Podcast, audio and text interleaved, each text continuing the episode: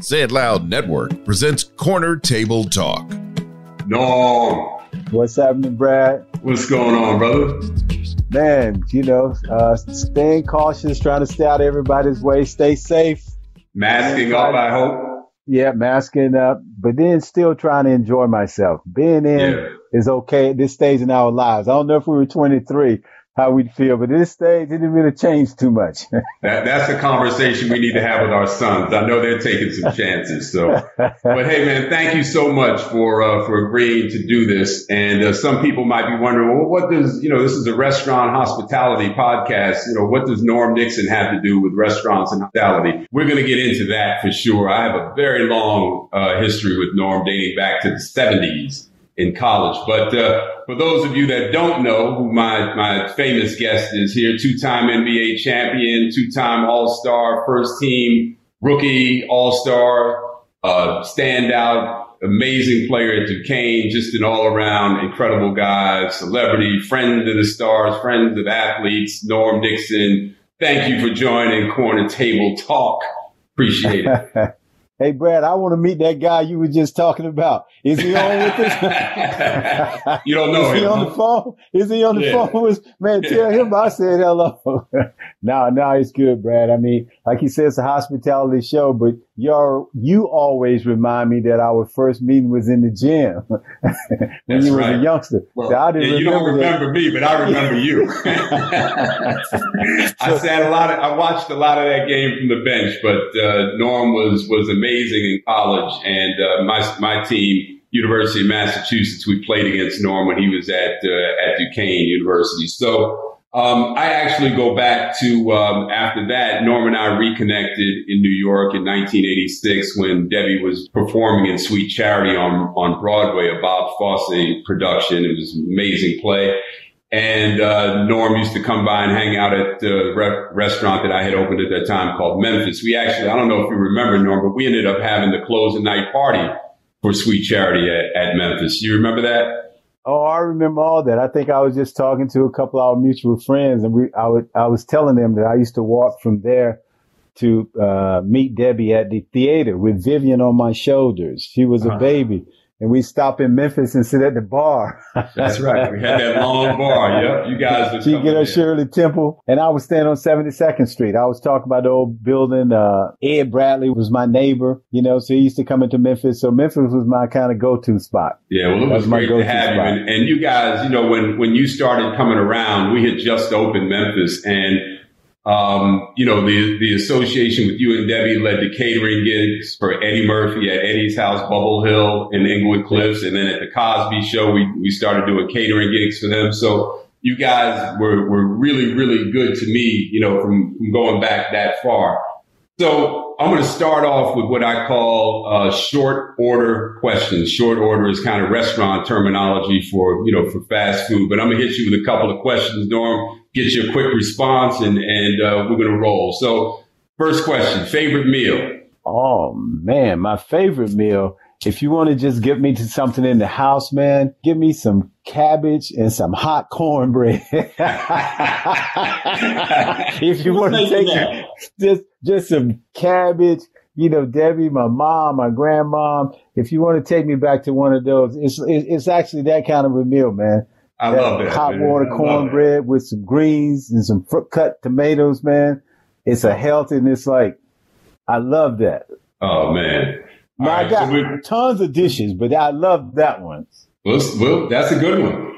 All right. So how about most romantic place you and Debbie have ever dined? I think for us, uh, you know, you got to go back. You got to go back to like Positano, Positano. Mm-hmm. That that Amalfi Coast is just so beautiful, man. It's so beautiful sitting there. It's a different place, and uh, you know, it, it those kind of dinners there. You, you know, you, when you first do it, you don't know anybody, so you're really just yourselves together, enjoying the atmosphere, the scene. You know, it's built in the side of the hill, the Mediterranean, man. It's just so beautiful there. So I, I would have to say that is my favorite. I love that, man. And I'm going to come back to Italy because I know that's a, that's been a special place for you. Next question. Do you eat before or after your morning workout? After. Norm is a religious workout Yeah. guy. We used to run around the track at UCLA together every morning. You have a team of cats out there from James Ingram to be a bunch of us, right, Norm? Yeah, man. They're putting it down, man. Bringing the sun up in the morning. Every day. Bringing the sun up. Yep. All right. So next question, past or present person you would most like to have a drink with? Past or present? Yep. Someone who's either still with us or, or, or gone. Well, Brad, you know, it, it, becomes no, no, no, uh, I'm almost ready to cry now, man. It'll be my mom. Come on, man. Uh, you know, you know, we were mama's boys. Yeah, man. You know, to have her right here, sit here, uh, uh, in my backyard, you know, we have grandbabies now, eating with me, mm-hmm. sitting out with them, having opportunities. So, you know, that trumps everything. Everything. Yeah. Everything. I mean, I you gonna be like me. You gonna start crying. Stop, stop man. Stop. I'm, I'm, tearing up. hey, look, I'm telling you, man. When you asked me, I thought about it. I mean, I mean, tears mm. started coming to my eyes, man. Yeah, man. You know, you came to my uh, the little brunch that I had for 20 of us that uh, honored my mom, man. And yeah, you know, to your point, um, you know, I don't know if we're ever the same after after we lose lose our moms, man. I'll share this with you. One of my friends told me this. Um, he had lost his mother. Actually, one of my friends from Macon, Georgia, was my college roommate. His mom died. We was really young, and um, and, and people just, oh man, I know how you feel. He used to come back in the room and say, man, they can all say that, man. You don't know how you feel till you lose your mom. I, I get tired of hearing people say that. And so for you and I, you know, when you have it, you, you like you say, you're never the same. It changes. In particular, like I said, I was a mama's boy like you. I know you yeah. were the mama. You know, I experienced you and your mom, and I was a mama's boy as well. So there is yeah. nothing that one. But we better move on, man, before we All start right. crying. Yeah, man, I know. Oh, man, you know, we're supposed to be athletes, macho. man, did you hear Brad's first show? They're up in there crying. Norman Brad crying all on the internet. Um, all right. So here we go. Now, now I, I know it's not possible to embarrass you, but I'm still going to ask you this. So last uh, last year, in front of, you know, probably a thousand or so people at the Annenberg in Beverly Hills, a big gal for Debbie Allen Dance Academy. Norm in front of friends, family, associates, investors, philanthropists, got up on stage and sang in key Golden Lady. That's, a key word, pardon the pun, but go ahead. Golden Lady, Stevie Wonder's Golden Lady. So my question is, Norm, what's the follow up song? What's next? Oh, man. hey, Brad, you, you know, all right. So I, I just, you have to bear with me for a moment. After that, I went and did it at the Apollo. I, what? I, I, went and sang at the Apollo for, for the big, the, the, the a, a, big dinner. I went and sang a couple of songs, right? So, and my romance. So people keep asking me to do it again. I say I retired. I played the Annenberg, then I played the Apollo. I don't, I don't perform no more. So I technically have always been a closet guy, closet guy, like playing around with James, even from Georgia days. You remember I used to get in and play the mm-hmm. piano sometimes with those guys. And, uh, I promised James, James is another good friend. I said, James, you know, one day I'm a, I, I'll step out of the living room and go do something and have some fun. To be able to do it, I didn't take myself serious, but it's not as bad as shooting a free throw in a world championship game. I say, hey, if I mess up, I mess up. But if I can stay in key because my bar was so low, all you guys thought I was James Ingram because I didn't crack, but my bar was so low, I was brilliant. See, my not, not so many low. people, not many people have the comparison to make to a free throw in a championship game in terms of nerves and comparing it to that yeah. moment. Only you, brother. But uh, you know, our friend John McClain gets mad when you when you call yourself a singer because he he already knows how talented you are. And that's just now you're crossing over into music, and that's his domain. Oh, he talks all the time. He oh, said, yeah. "I can't believe it." so, Norm, I want to I want to switch up a little bit here. Thank you for those for those quick answers. So, I want to go back to uh, to your hometown of of Macon, Georgia and just kind of get a little a little sense from you of some of your really earliest food memories growing up. What was food like around the Nixon household? Maybe when you when did the family ever go out to eat? What was your first experience dining out? But give me a little give me a little Macon flavor from from the Nixon uh, perspective. Uh, well, from my perspective, I grew up in um, I grew like you said, Macon, Georgia, and and at that time it was still pretty much segregated I didn't go to school with a white person until I was in the 10th grade.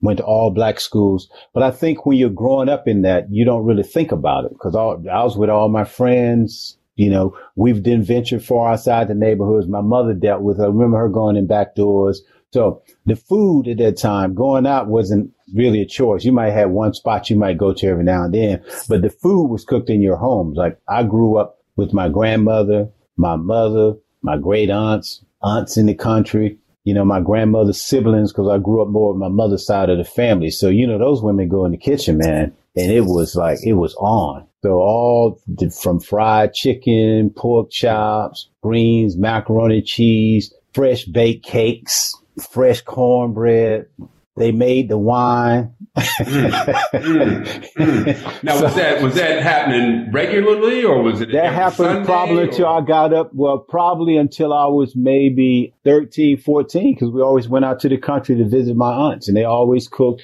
after church. You always had a big meeting. So those are my younger years. When I got old enough to start going to uh, junior high and high school, it was just more in the home. My grandmother mm-hmm. cooked, my aunt cooked. They still always cooked at the church for people, you know. Mm-hmm. Um, you know, they always fed people, go up there breakfast. Mm-hmm. So my favorite meals started becoming like uh, fresh salmon cake with biscuits. My mother used to make that, like salmon cakes with biscuits and syrup. Mm. Till the day she died, when I hit the Atlanta airport, because it was one hour from the airport, I called my mom I'm in the car. I'm on my way home. When I walked in the door, those salmon cakes and biscuits. That's all I wanted. I eat about six biscuits, five or six salmon cakes. Well, mom knew how to do that, huh? Oh, man. come on, man. Come on. So my memories were more, uh, the meals cooked inside of the home. I mean, I think, okay. uh, when I went away to college and got into the NBA, started traveling everywhere, mm-hmm. eating different kinds of food and, uh, mm-hmm so that developed more uh, uh, from college forward. Okay, so yeah, I wanted to I wanted to touch on next your experience at Duquesne. I know Pittsburgh has a very rich uh, African American community. I know you know our friend Denzel is is now in charge of the August Wilson, all all of his mm-hmm. plays. Um, do you have memories, food memories, Norm, of, of Pittsburgh at all and Duquesne? Were there restaurants that were popular? Anything black owned that, that you recall? Come, come, come, on, Brad. You know we didn't go to restaurants. I, went, I went to, uh, the, I, I will tell you this. I started experiencing like Italian food. There was a large Italian population there. So I went to some great Italian restaurants and some of the Italians that lived there. I played mm-hmm. with a lot of Polish guys. So, you know, uh, you started eating Polish food, that Polish sausage, those mm-hmm. meals. So I went to some of those restaurants, actually in their homes, some of the restaurants, Italian people in their homes, because a lot of those guys was first generation here. So you're talking dandelions, salads out of the yard, fresh this. So Polish restaurants, Italian restaurants, and then starting to, uh, and there were a couple of uh, southern restaurants on the hill, but I had an aunt that lived there. You know, my father's older sister lived in Pittsburgh. So again, she had a garden with greens, cabbage, tomatoes. So when I really got ready to eat, I went to her house and she put it down. I used to take my teams there, man. We'd be sleep on the floor, you know, after we eat all that food and she could cook. So I came from a family of, uh, uh, and my father can cook. So I came from a family of people that could really cook, like my mom, my father, all of them could cook. So they cook. It, it must be interesting to you having grown up around farming and, and seeing fresh ingredients, you know, on the table is just kind of a regular occurrence to see a restaurant trend become farm to table as if, you know, that was, that was something new, but you just, you grew up that way. Yeah, you yeah you you grew you grew up with that. You know, they pick the greens out of the yard, the cabbages out of the yard, the tomatoes, and boom, and you know, as we got older, you started buying buying stuff from uh, from farmers market because they always have a farmers market. But you know, we could get in the car, we could just drive to our relative's house. You know, but when that generation got, uh, um, like I think my mother's generation, after that generation, they farmed less and less. Like my mother's generation, her first cousins and all of them, they still had those farms, man. You could go out there, you could go get fresh, uh, fresh food, or they had gardens when they moved into town, they had big gardens, you know, grew everything, peppers and the tomatoes and the greens and the palm trees. And so it was all of that kind of stuff around you. Then everything urbanized a lot. Family farms were gone. So it, it changed. I mean, even Macon's different now when I go back. It's a different place. How so, no? Well, it's a different place because, uh, it's more of a city. All the problems you have in major cities, you have on a different scale, like gangs. You have those things. The the uh, the homicide rates kind of in the communities I grew up in is different. You know, uh, uh, so the same problems that plague major cities plague that place as well. You know, when I left there, it was a little different. You know, we had high school. We all went to high school. Everybody tried to graduate from high school. You know, the graduation rate dropped, this dropped. Socially, I guess, uh, it hasn't progressed a whole lot. You well, know, you know what, what's interesting, um, you know, obviously prominent people like yourself, you know, having moved away from Macon, but there's, there's something happening now, a trend happening now, uh, reverse migration where a lot of prominent African Americans, I know the New York Times columnist Charles Blow just wrote a, a, piece a couple of weeks ago in the New York Times where he's leaving New York City to move back to Georgia. And um, just how, how that's become a trend where, you know, a lot of folks that had moved to northern cities are looking to kind of reestablish their roots in the South and, and for various reasons. So I, I wonder what impact that might have on some of the conditions well, that, that you just mentioned. Well, what I'll say that happened in most of the major cities because I, I, at one time, Brad, 80, 85% of African Americans lived in the southeastern part of the United States. And then everybody migrated, you know, migrated to different places, New York, to Detroit, to Chicago, to New Orleans, would move to California. So there's, there's a, a lot of history about the black migration. What I'm finding is a lot of people went to the big cities because a lot of my friends that went to college and graduated never went back. And I don't think they ever go back to Macon. They'll go back to Atlanta. They go into Birmingham. They go into Charlotte. They go into all these cities because they have a, a first of all, cost of living.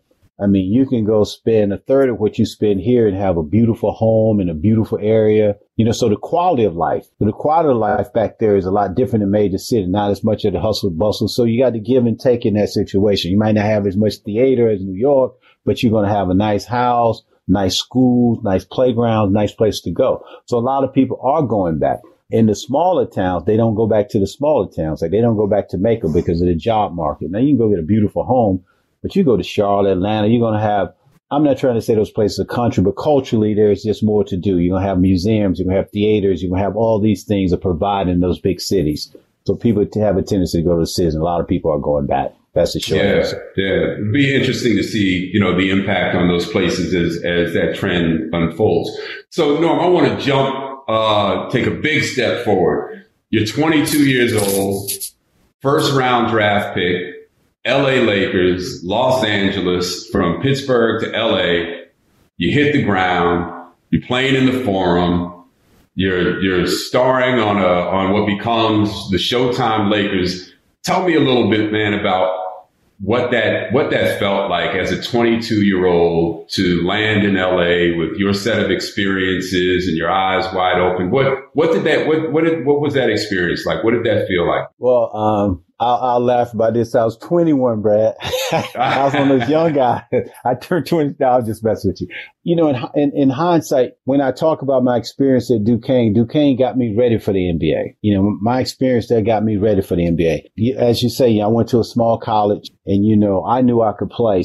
So I always had a chip on my shoulder as far as playing. So I wasn't even thinking about LA. I was coming out here to take a starting job. It's just like when I went to Duquesne, if I came and played against you guys in New York, they talk about a New York guard before they talked about me. So I always had a chip on my shoulder. I always thought I was just as good as everybody else playing. So when I got here, coming from a small uh, school and being like a third round pick, my whole focus was coming out here to get me a starting job. And in sports, and I'll tell you, most guys that say this, and I'm saying it's not, it's, it's not a, a um, cocky thing. It's like, it's the natural progression in what we're trying to do. You go to college, and you go to college and man, I'm going to start. And if you come into pros, I don't care where it's, man, I'm going to take me a job. I'm going to get me a job. I'm going to start. I don't care. You know, they drafted a guard ahead of me in my same position. I didn't even think about him. You know, I wasn't worried about him because I was thinking beyond that. Mm-hmm. You know, some, from a sports perspective, that's what it was. Now, from an awe-inspiring, when I walked in, it's like, man, I'm playing with Kareem Abdul-Jabbar. I looked over there. So that part, you know, the basketball, I was like, I, am going to handle this. But on the other part, you know, it's like, oh man, you know, I left Pittsburgh, man. I landed out here. Everything was green and flowers and it was November. where did, where did you first live, Norm? In LA? Uh, we all lived in Fox Hills. Fox Hills at that time was probably one of the most beautiful apartment complexes in the country. It was a, it was stuff you had never seen before. You know, you walked out, they had swimming pool, they had the tennis courts, you know, so all of us stayed around kind of in that area. We could get apartments, you know, mold around it. You didn't see that kind of a complex anywhere. Mm-hmm. And it's still beautiful today. But at that time it was brand new. So we all kind of lived over there. We start buying houses in that area when we, you know, you start stepping up buying houses and doing what you do. We always, we are always in that area. But the other thing that was amazing too is, you know, you walk into the forum man and just the people that sat around the floor, you know, you're like, oh man, Jack Nicholson's over here, this guy, cause oh man, I watched that movie. So you, you got to get over that at first because all this stuff you grew up watching all those guys are sitting at the forum, the ladies. You're like, oh man. And then we turned out to be what we turned out to be basketball wise. So it made for a great marriage and a whole lot of, you know, mutual, uh, uh, uh benefits, you know, interest, mutual interest, education. So it all kind of came together. One of, one of the things, man, I've always admired about you is your just how easily you move around socially from various circles and you know at, at a at a Nixon Allen party at, at your house. There could be any number of famous people, non-famous people, but Norm, you just always moved really effortlessly. And, you know, I know for myself, I learned a lot of my social skills from my dad, from observing my dad in the restaurant. But, you know, I'm curious, man, where did you, you know, in moving around, you know, through restaurants and the places that you hung out and, and when you first got to LA, what what how did you get i know how you had your i understand how you got your confidence on the court but where did that confidence come for you off the court? I think there were um, a couple of maybe transformative things that um, just happened in my in my life. I mean, when I when when I got with the Lakers, I had gotten out of college, and then you get out of college and you realize how much you don't know. so I, I just went on a history thing. I read a lot of stuff about African American history. I started reading everybody's autobiographies. I started reading everything about you know first I you know Lerone Bennett's book, the history of African American. Then after I did that, I said let me just read about you know, American history. So I started reading everybody autobiographies. You know, I met Miss Shabazz's father's book, which was really eye opening because here was a guy that wasn't formally educated, but could debate with Harvard professors or anybody in the world. And it was only because he read and then his experiences that came with that. So another thing that inspired me, so I read Martin, Martin Luther King's book, Frederick Douglass' book, Harry Tubman's book, History of the United States, the history of this, the history of the South. And then playing with guys like Kareem Jamaal, guys that read a lot. Our Laker team was a team that really read a lot. So guys were giving me books. Jim Chones gave me As a Man Thinketh when I was like 22 years old. I read those books. So just from that perspective, you started learning that. You know, Deb and I have been married a long time. So here is entertainment coming from a classic background with me, you know, sports background, but a guy that was with the Kareems and the Lou Adlers and Jack Nicholsons who on their other side collected art, who read, who did stuff that thing. And so Debbie and I, because we were entertainment and sports, so when we had dinners, we always had a, you know, you could, like you say, you come to my house, you know, Kareem want to know about restaurants. You want to talk to Kareem. Uh, you don't know John McClain. He's in the music business, but quietly done amazing thing. He was my crazy friend, James Dean. They love to get at the piano and sing. They can play anything. So we always had little small parties, dinner parties where we mixed different groups of people. And in those environments, man, you know, you just learn so much about everything. I mean, look at the history in that room. You know, even talking to your dad, you know, I used to go to the cellar, you know, having a club in New York in the 60s, 70s, you know, there's a certain mentality, certain street knowledge, certain things, you know, there's a certain wisdom. So I've never been afraid to learn. And I came from the projects and segregation. So it doesn't scare me to go be around 1,000 black people with rollers and, and rags on because those are my cousins and my uncles and all my people. So I'm comfortable in that environment. You know, I'm not going to do nothing stupid, and but but I'm comfortable. And then because of what I did sports wise and being with Debbie's and you know the Academy Award parties, the joy you talk about all that, but you know, with the people that come to those parties, you know, those are things I did. So I'm comfortable with them, but I'm also comfortable with the environment. So as a result of just those experiences and being willing to always learn. You know, I'm always ready to learn. I love traveling.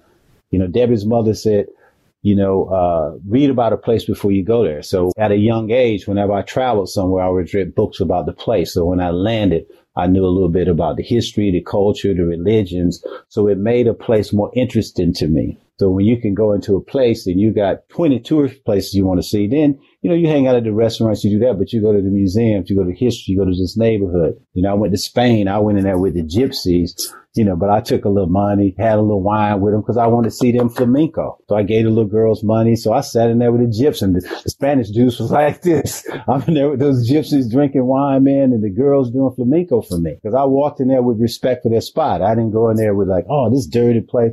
Hey man, I want to see somebody do some flamenco. Give me some wine. Here, give it this money. Let it. You know, before I knew it, they took the drums out, man. They started singing. Those little girls jumped out there. So it was amazing. So I've always been, and I think that's a part of my personality that I've always just kind of like kept into myself, but it's a reason I can kind of move between uh, uh, different groups of people. Long answer for it, but no, man, that, that some content. I think, you know, for, for anybody listening that, you know, is curious as to how someone like a Norm Nixon becomes someone who's comfortable in the world and comfortable in his skin, you know, that didn't just happen by accident. And I've learned a lot by being around you and, and knowing some of the things that you've exposed yourself to. You know, one of the things that I wanted to touch on too, and you, you kind of just brought it up. You know, I remember back in the eighties when you were, when you were playing that, you know, you would, you would make a point of coming by the cellar. That the cellar was my dad's restaurant on the upper west side of Manhattan. And, uh, you know, our clientele was almost exclusively black and during the 15 years that he owned it. And so Norm would occasionally show up there and, and, you know, we'd have a nice little time together. But then he also would, would hang out at a place that I was shocked he would know about called Perks up in Harlem. And I was like, how do Perks? Norm, Norm Nixon know about Perks, a little coffee shop, little restaurant that only locals knew about. But you know, back then, Norm, to your point earlier, you know, there was no internet, man. So, yeah. you know, you had to have found a way to know where to go when you hit various places, various cities and towns. How, how did you guys find your way around to the various restaurants, black owned spots and, and all of those things in, in the cities that you traveled to? Well, in, in, in, a lot of cases, you know, you're going to always know someone. You're going to have a family member there, a friend there, or, or a guy that you're playing with that was from there you know, say, hey man, let me take you down to this spot. You know, like uh, with our Laker team, whenever we went to Atlanta, you know, my mother would cook. Uh, we went to Michigan's uh, Magic's mom would bring food down to the hotel. So you experience stuff, but through the guys you're playing with, then you meet people and and you'll go check out because you want to go get some good food. Sometimes you want to with some different foods. Like, man, I want southern food, or you get Brad, I want to go get my hair cut. I don't want to go to a place. So you got different kind of hair. So I can't go to no place where they want to wash my hair and get some scissors. man, I got to go to one of those places that have that candy stripe outside. So whenever I got to a city, I found one of those because they know how to cut my hair. I don't have to say nothing. Man, give me a shot right here. Boom, boom. And usually that connects you to everything in the city, the barbershop. I tell mm-hmm. people the barbershop was our country club, man. You go hear about everything. Hey, man, I need to get this out, man. Just go around the corner, man. You know something wrong with my car, man. Go down here, man. Here, you know, man, I need. This. So you know, for us, you know, that was such a big part of our culture, Brad. Mm-hmm. Such a big now, and I'll remind you this. You remember when I we did the thing called Black Barbershop, where we went around to the black barbershops and we had all the all the cats uh, get tested for hypertension, you know, and all that. you know, uh, we did it all around the country because the barbershop is where everybody goes. So, Norm, when you um when you first started uh, playing with the Lakers in LA, that was in '77, correct? Yeah. Yeah. Yeah. So give me a give me a little taste of some of the spots that were that were happening back then. Was the was the the John T's candy store, Carlos and Charlie's, yeah. the Forum, some yeah. of those spots? Yeah, those, yeah, we went to Carlos and Charlie's. We went to the candy store, you know, down in the neighborhood to go hear music. I always went to Total Experience and all those places. Like I go to, I used to go down there and hear the Delfonics. so, you know, I still had all that in me, man. I want to go hear the Dale. I went on New Year's Day with Debbie. I said, come on, let's go. I'm taking you somewhere we went down and listened to the Delfonics, man. so those were the black places. But I also, like you say, I, I knew a couple of guys. So I always, I, I had access to the Daisy. That's the place. Um, there was a little place on Rodeo.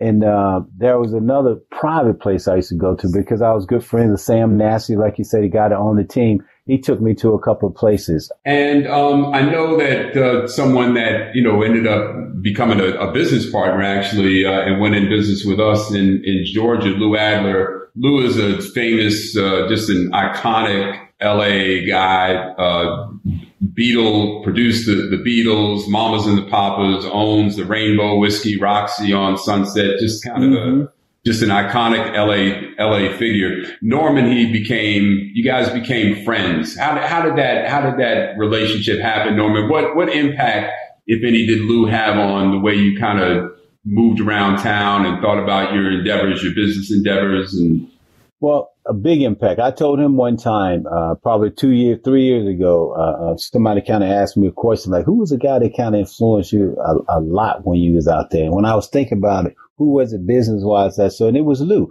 So I called him. I said, now Lou, don't get all emotional on me and cry, man. I said, somebody asked me. And when I thought about it, it was him.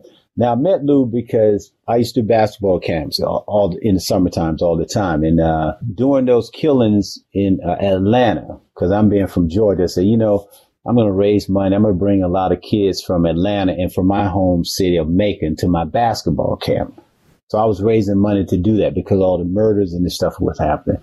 And a guy, one guy wrote a check for it. And I'm like, man, who just paid for these kids you know, I was bringing like 40 kids. I was like, man, who just paid for all these airfares and hotels? And so they told me a guy's name and I thought it was another person. Then it ended up being Lou because he never talked about it. It was Lou who paid for it. And so he always sat on the court uh, next to Jack and I started kind of, you know, I, went and I said, damn, Lou, I was like, man, thank you, blah, blah, blah, blah, blah. We talked a little bit. And Then I really started paying attention to who he was. You know, watch, you know how we are, Brad. You watch him dress. He was clean all the time. Mm-hmm. I was like, okay. Always had some fly socks on. socks and shoes and little hats. I'm like, oh, this guy is cool. Then, you know, I went to his crib. I'm like, uh, so I, will I'll back up one of the funniest things that happened to me with Lou. So, you know, I go out to the house by the beach, you know, one of the most beautiful houses I've ever seen with art all over it, art everywhere. Through him, I met Jack, Art everywhere. But I was sitting out by his swimming pool and we were talking, man.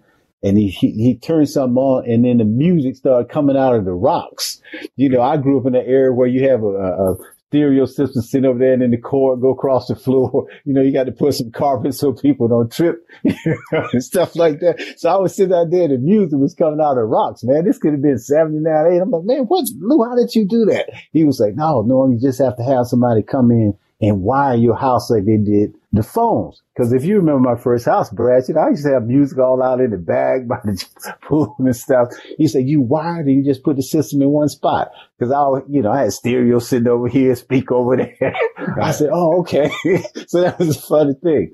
But that, that was one of the first things.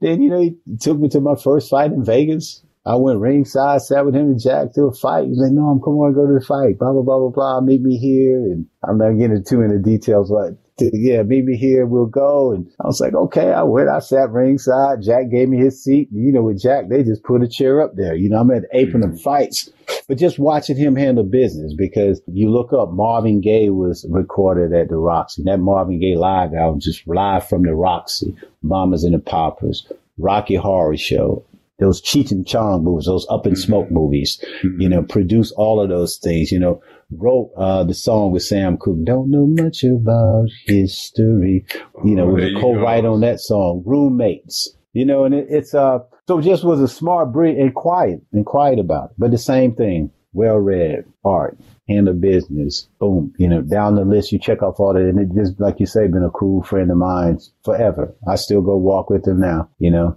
I can totally see that uh, that influence. I know you when we were planning Georgia, you took me over to his house and just the the crystal lamps and the art and just the, the his presence, his vibe was just like yeah, unlike man. anybody I had ever been around. I, I can yeah. certainly see his influence. And, and, I'll and I'll say this to uh, um, Mrs. Shabazz. I know she's listening, and uh, I asked him one time, I said, Lou, I was saying, because, you know, Lou lived around a long time. So he was around everybody. Lou moved through a lot of different circles as well. I say, what was uh, Malcolm's biggest effect on black people from your perspective? He said, you know, he said, Norm, I was in, um, you know, I was in the studio with all these guys. And she said when he came, when he came out and when he was talking, instead of those guys being slumped over, they started standing up putting their chests out. I said, really? He said, yeah, that was what I saw. I was okay. That's interesting. That's interesting coming from somebody who lived the era. That was white. That was Jewish. that was in the studios that was doing stuff. And that was, um, his thing. He said he could see that he was good because those guys start standing up, speaking up for themselves a little bit. So he was the conscience and the uh, voice of a lot of those guys that, that had been beaten for a long time. So the impact was that. And so I found that to be very interesting. That is really interesting, man. And, yeah. you know, you mentioned, uh, Malcolm, I'm, I'm rereading the autobiography uh, for which uh, Ambassador Shabazz uh, wrote the foreword uh, in the in the new edition, and uh, it's an incredible foreword. Um, I want to segue here, uh, Norm, because we, you and I have, and again, this is a, a restaurant hospitality podcast. Oh, okay. Kind of remember, yeah, I wanted to lay something because your life is just so fascinating, man, and you know the, the the the communities that you and Debbie brought together from the sports world and the entertainment world. And the fact that you, that you made it inclusive, you know, to guys like me who, you know, pull out chairs for a living, um, is, you know, just really, really unique. And so we got together again in New York and kind of got reacquainted and, and I'd always fantasized about you know, just the warm weather of California. And you said, Hey man, if you ever get serious, you know, let me know, come out to LA, man, we'll do something together.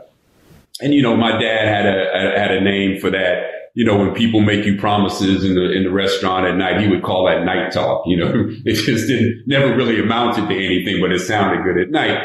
But lo and behold, I decided to move to LA in 89 and uh, just was ready for some warm weather and, and uh, a change of scenery. And uh, I, I, reached out to, to Norm and uh, some, some people and I had been looking around at some spaces and we had found a space that uh, was a, a, former Japanese restaurant on Sunset Boulevard called the Imperial Gardens. And it was a really cool building, a three story building, just kind of dilapidated and run down, but really had a lot of potential right next to the iconic Marlboro Man sign. And so I went to Norm and I told him, man, you know, we, we have this building and, you know, what do you think? And Norm came in and took a look at it and true to his word, Norm stepped in and did not get a lot of fanfare about this at all. And Roxbury is what came of it, but it, um, and became a, a tremendously successful club. But Norm, you raised damn near every dollar that we needed for Roxbury from the sources that, that you had accumulated of friends and, and people in different businesses around town. So I just, I wanted to touch on that because it's relevant to me today as I see people like LeBron and, and Jay-Z kind of, you know, establishing the fact that uh, they'll, they'll go into business with their friends and bring in the people that they grew up with from their neighborhoods into business with them. But you were way ahead of, of any of that before it was trendy. And I'm just, I'm really curious as to what instilled that in you. You know, what would cause someone like you with the access that you had to stuff to go into business with someone like me who was not famous, not a celebrity, a new guy in town, a brother just looking to try to get something off the ground? Well, you know, Brad, like I tell you, one of the things uh, I said when I first got into the NBA, when I had time, you, you, you go back and you read and you study. I mean, I was talking to well, I just said talking to Denzel uh, uh, today, and the thing we talked about is one of his favorite quote: "You have to look behind to go forward." So, in looking behind, just really mean educating yourself, understanding who you are, understanding the trials and tribulations of all of us. How do we? What can you do, kind of, to help move balancing this stuff out. And, and the best way is like, it, they're all cliches, you know, each one take one. It's cliches, but it's, it's really true. So when you do that and you do that, um, when you go back, I think it's almost natural to do that part because you want to make sure you help some cats get up and do things. You know, I wanted a restaurant. It was going to be fun to do and and that's the reason in itself. But then I would tell you something funny about the concept. You know, when we all talked, I tried to figure out the concept. You remember I told you about Lou Nell, who owns Nell in New York, was in the Rocky Horror Show. So I used to go to Nell's, and if you remember correctly, when you walked into Nell's, the right side was a, uh, jazz bar, the other side was a restaurant, and the club was downstairs. So when we talked about concept, remember we settled on walking into Roxbury. Blues was on the one side, Restaurant on the second floor, club on the third floor. I thought that was the coldest concept. So, so No, you're right. And I, I remember that day, man, because you and I walked that space and we we hadn't really established yet yeah. what was going to go where. Yeah. And you referenced Nell's, which was one of my go-to spots in New York, and it made perfect sense. You said perfect dance sense. club third floor, restaurant second floor. We do the live music spot on the first floor. Private room that you could get to in the front. Mm-hmm. You know where guys you could could walk in. You know, so so the concept. But but that came from that, Brad. You know, again, growing up in the South and growing up really being segregated. So I think when you come down there, you're a little more sensitive to certain things. You know, your radar is up. Now let me help, let me help these cats. I mean, not saying you don't do business with everybody, but if you have an opportunity where you can, and in my position, it wasn't even about educating nobody and stuff, but where you can help somebody. And at this stage in life, like if you can help educate some guys about how to move through, how to handle your business, how to do stuff, you know, you, you should be willing to do it. And I mean, you've turned a lot of young chefs on and like the young guy that has your restaurant now. You know, so you have to do those things. And so it came from that, Brad. And I knew guys wanted a place to hang out because, uh, in those days, you can say you can spend your money anywhere, but you want to spend your money where you get service. So I know a lot of guys that didn't get service in certain places. Like, no, let's make sure we have a spot where these guys can get service because now the African American community has money just like everybody else. So if people can go to a place and they can get service regardless, you're a step ahead of the game. Yeah, you know, and and traditionally, Norm, raising money for restaurants and clubs through institutions is just not, you know, you can't yeah. even sit at a banker's desk and ask for a loan for for that. But you know, in a in a kind of by default way, you know, we established a, a real marketing precedence too, because the the people that you handpicked that became investors in Roxbury and then ultimately Georgia. Georgia was a restaurant that Norm and I opened um, in 93 following Roxbury on uh, on Melrose Avenue when Melrose was was really fashionable and right across the Spike's Joint. Uh, we decided we wanted we wanted a southern restaurant, an upscale southern restaurant for you know the, basically what Norman just said, an extension of a place for our friends. But Norm, it was really going back to Roxbury and then to Georgia. It was the hand-picked people that you highlighted in different industries. Michael Lippman, for instance, you know, in the, out of the music business, the first party that we had at Roxbury was a party for Bernie Taupin that Elton John came to and all of Hollywood showed up. And that basically set us up with Roxbury. Well, and Total Recall. The, the thing about those guys, you know, Michael managed uh, uh, George Michaels too. You know, so again, by being in the music, it was like you pick a group of people that have to entertain business wise, and you service them. You know, because they could bring parties. You know, some of the other guys, Brad, I, you know, I used to syndicate real estate. Some, some guys had made some money with me in different deals. So they were comfortable, uh, coming into business with me. Yeah, you definitely people yeah. people trusted you, man. No question about it. And you have a you know you have a certain financial awareness that I think um, you know as I've spent some time uh, in business, I've come to really appreciate that. I married a CPA, and I wish that I had had uh, the level of financial discipline that that she's brought to my life. But different story. So we go. So Roxbury at the time, Norm, if you if you remember back in the you know, we opened in 89, early 90s. It was an interesting time for, for Black Hollywood. And I would, I would venture to say with, you know, Arsenio on the air, Debbie had a different world on the air. Will had Fresh Prince. Uh, Spike was, was gearing up to do Malcolm. I, I remember D coming in with an X-Cat hat on and girls walking up to him. What, what does that mean? You know, it was, and he wasn't even, he was, he was famous then, but obviously he's he's become even more famous since then. You know, at that at that time, there was there was an emergence of of energy around Black Hollywood, and I thought Roxbury was for for its time probably the most integrated room in LA. Would would you agree with that? And and how do you remember the the emergence of Black Hollywood in in back in those in that in, during that period? Uh, you're probably right, Brad. It probably was one of the most diverse uh, groups, and again, diverse as far as like uh, industry, racially, socially. So it it was that spot, and I think it had a lot to do with, like you say, all the investors that came aboard, and then a lot of the things we did pre-opening. We had probably, like you say, Bernie's party. We had a Total Recall party.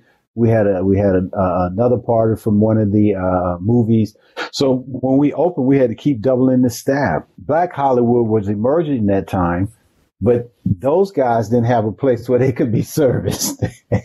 so, so, they needed a spot you know, you, you laugh to it. I always say Las Vegas was the best place in the world. It's like playing to people's egos, man. So if you give a cat a spot, he can come to the door and do this and he can walk in and get a table in the private room. Come on, man. That was like uh, a deal changing, life changing, uh, perception changing.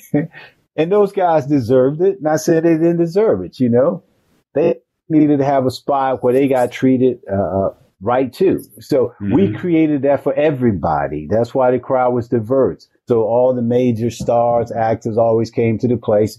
It, that's in fact what we did. And it wasn't always them. It was people you familiar with. Clubs just had a way, you know, you, you'll get to Georgia, but you know, sometimes we used to go tell our friends, come on, man, you can't come sit at the table for four hours and buy a drink. You got to go.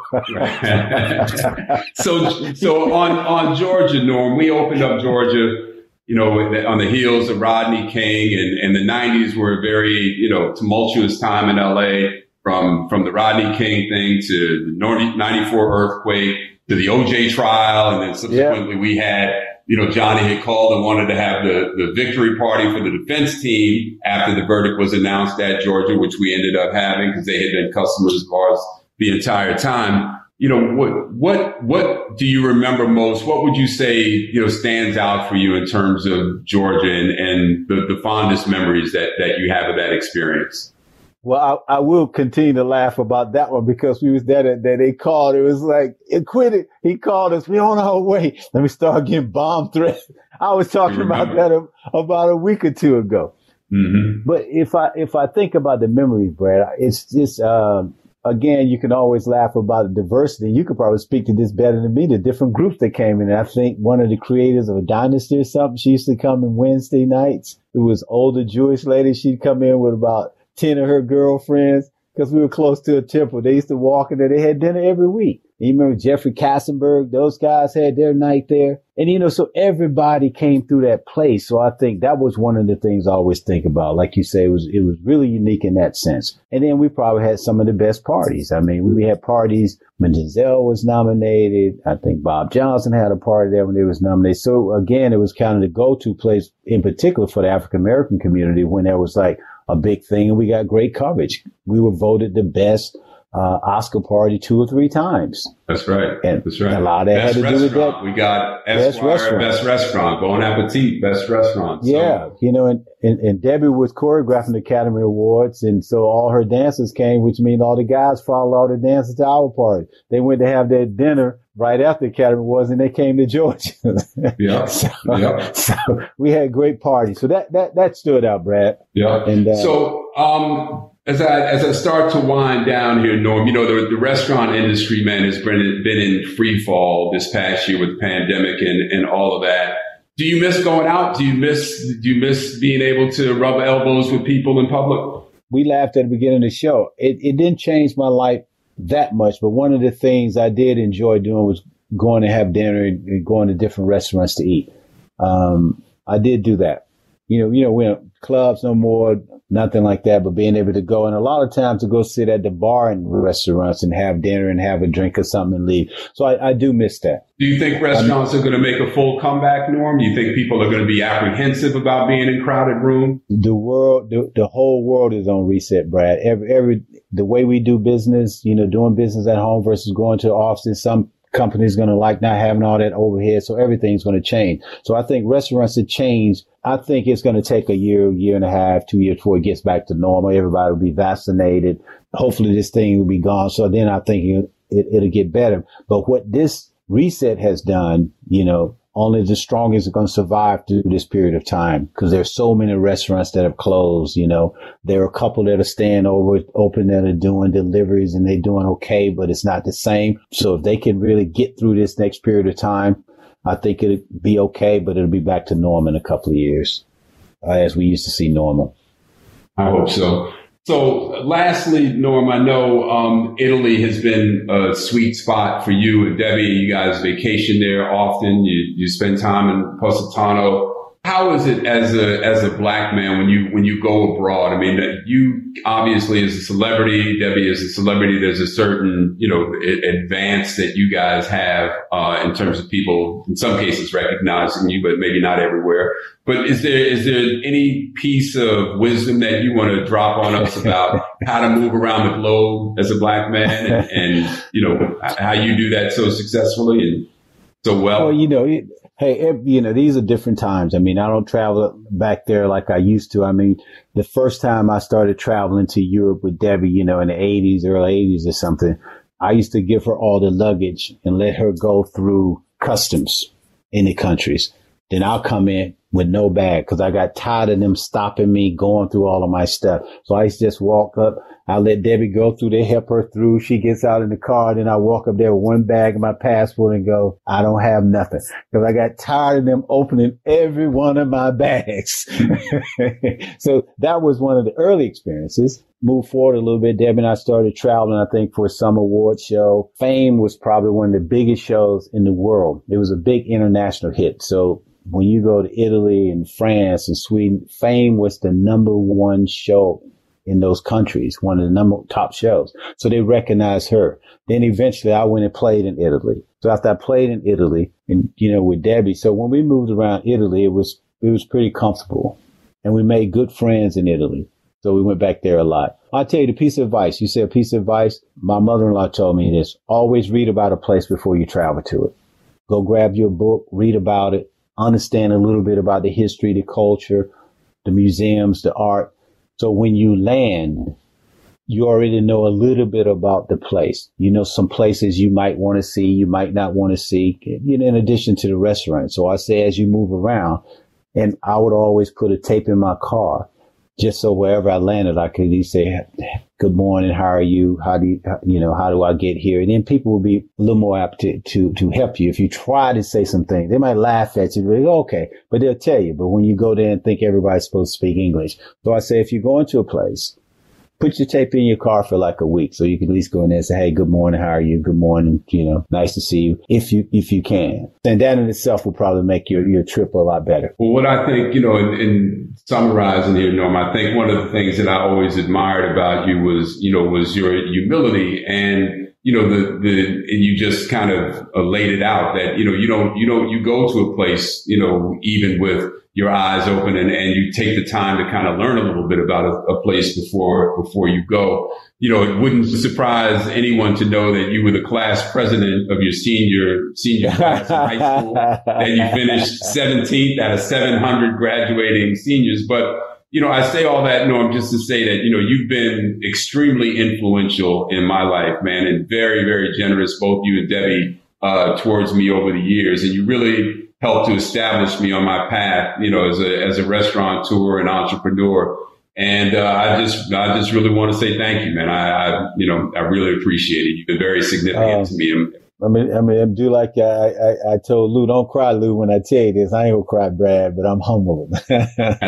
Thank you, man. Thank you. Amen. Thank you, Norm, for your time with us today. So we're going to turn to our segment called How We Move Around the World and Back with Ambassador Shabazz. Hello. Ambassador, what's happening? I'm here in Bluegrass City. They call it Bluegrass City. Louisville. Oh, no, no L. No L. Did I get it right? Louisville. Louisville. Louisville.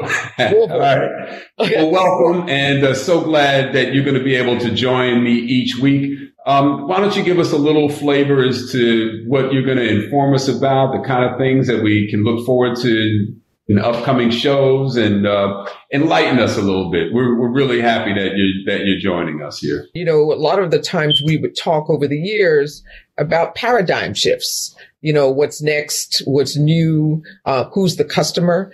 And here we are again, but differently. The whole world is in a paradigm shift, you know, so not only can you not go out to a restaurant, people have their rhythms are thrown off. And so we want to talk about how to reboot, how to redefine life, forge new alliances and signatures and not just to generate a dollar, but to hold on to that passion and to fellowship. And so, you know, me, I've lived on the road. I grew up on the road. Um, I, in my own house, we had food that w- we were kosher. So we had to select certain foods. We didn't have white sugars. We didn't have um, white bread. I had cornbread was different my soul food was variable. It came from the different parts of my own personal cultures that people don't gen- generally know about. The visitors that my father and mother would have over became our cuisine. The remedies for wellness were not at a pharmacy. So it was interesting during this whole time, this whole year, if only in March we knew it would have been nine, ten months, we could have prepared differently. But at the time in the anxiety, it was how do we find ourselves? Where do we, how do we fellowship? I think that's what most people missed. And so we'll, on this show, around the world and back is intentional, is discussing tourism, health and wellness, cultural traditions. For me, that's important. You know, the United Nations has 190 93 member countries, but we always talk about the, ra- the world being over there somewhere. Right here around us are foods and, and experiences um, over your left and right shoulder. So we don't need a passport. We don't need to get on a p- plane right now. I find myself while I'm here in Louisville, Kentucky, beyond the sweet tea and the hot brown, going to some of the international restaurants for takeout. You know, whether it's a Gambian restaurant for a family to make sure that they stay open or a, a Middle Eastern one so that I can get great hummus or or tagine. I crave those flavors and the, the savory and the stories and the preparations of food, and also enabling people to know that they're not going to be stranded, that their passion or their dream um, business, which is usually a family history, right? It's not out of the blue that they're sharing these things, and so you get to have the narratives and and everything. So being able to share that with you week to week is exciting. I have to say that in preparation for this, I must have had 40 conversations in the last couple of weeks because my nature is one that when I start a conversation, there are three different arteries there and you're learning about someone in the restaurant business or the culinary or the hotel. And you start to realize that everybody's rebooting. And so we start now rubricing how we're going to make new things happen. And it's been absolutely exciting. And I think through the corner table in this process, we're going to realize and affirm for some people who think their idea might be a little outlandish. And you get to say, no, we heard it on the corner table or we heard um, how we move talk about it and and perhaps maybe enable people to feel a little bit more confidence about how they proceed. So it's not just how I move or how you move, but how do we move together, right? And the the ecosystem of Congress of how we come together. I mean, the pandemic affects everybody around the world. Um, global warming is affecting everybody around the world. Even civil unrest is affecting everybody around the world. So we can't have a them and us attitude. We have to really work with that we and right around you is an answer. Is, you know, there's a signature. Well, yeah, you know, I in in listening to you lay that out, I'm so excited because I I know and have spent a lot of time with you. We've traveled together. We've, we've taken some really amazing trips. Belize comes to mind, and some of the phenomenal uh, places that that you took us to in Belize, from Mayan chocolate to Garifuna and the lovely stays that we would have at, at, Black Orchid with Doug Thompson and some of the talks that we would have there. But I'm really happy to share you with our, our listening audience because I know you've been, you know, a, a little bit, we'll say undercover. You don't, you, you don't necessarily broadcast your presence. No, but no. one of the things I've always admired about you, Ambassador, is the way that people respond to you because of how you respond to them. And I'm hoping that in the segment, some of that quality that you have in your ability to relate to people and have them relate back to you from the ticket counter at American Airlines to the gentleman who owns the Mayan chocolate uh, little village in, in Belize. I see how people respond to you. So I'm not surprised that 40 people have responded to you since you first brought up the idea of, of your participation here, but really, really, really excited to have you. Well, thanks for saying that. It enables me to share it as well. You know, usually I'm taking people on the road with me. So we curate these delegations like cultural immersions uh, for about nine days. But of course, that has been at a halt. And the questions are, how do we do that virtually? who are we talking to? Whom with whom are we sharing? And how do we proceed? So, for instance, I spoke to a senator from Senegal last week, whom I've known for about a year, and he's now manages the tourism for the government. And the conversation that he shared was that there's no more international tourism, but they're now identifying assets within their country and sharing it with their citizens. Same thing with the new chairman of the Grenada Tourism Board is that the Caribbean is its own the bubble. Spice Island. The Spice Island. And that's where my mm. grandmother's from. so, you know, but then he also said to me that we're learning how to do the bubble. How do we engage people from the nation, from our region to be a part of what we generally save for the outside tourists. So a lot is happening now, right? In those synergies and what's the conversation? So I always asked them, what do you need? What's next? What would move the pendulum? How can we all be a part of that? And it's exciting for me as you can, you know, tell, you know, walk talking fast. And then it's the arteries. You know, you have food with a mission. And we've now heard or seen the announcement of Colin Kaepernick's new ice cream with Ben and Jerry's. And he's vegan and it's a it's a non-dairy ice cream called Change the World, W H I R L E D, and it's in support of his um, Know Your Rights camp, which has a mission. It's 100%. You know, you have Lisa Dyson who has something. She's a food scientist, um, and it's an, a meatless meat, and it's called air protein. And I was I'm still trying to understand the science of it, but this, it's almost like air based agriculture you know, and I don't know enough about the molecules and the elements, but that's what they're bringing to the fore, which means then you'll have a bounty of food in terms of food justice or the parities. But I started to ask her about what does that mean in terms of fine dining so that there's a business component as well as a social impact one.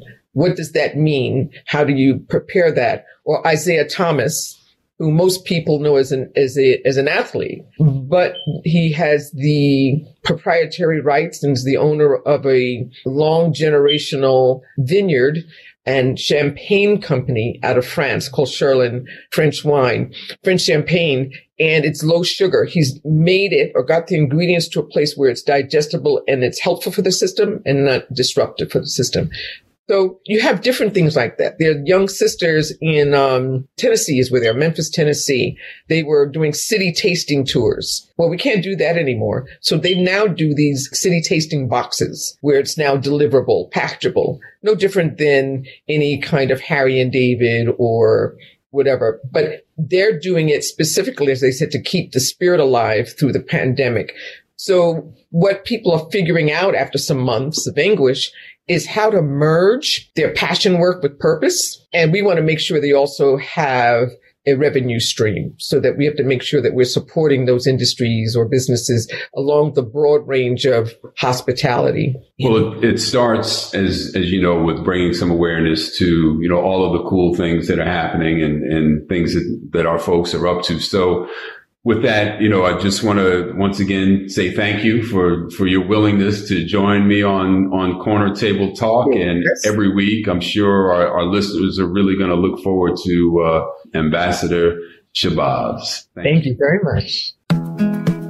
Corner Table Talk is hosted by Brad Johnson, produced by Brad and Linda Ailes Johnson, coordinating producer Lauren Turner. Theme music Life Goes On by Bryce Vine. Executive producers Omar Thompson, Andrew Kalb, and Ken Johnson. Find the Corner Table Talk podcast wherever you get your podcast. Follow, subscribe, rate, and leave a comment. Corner Table Talk is a Say It Loud Network production.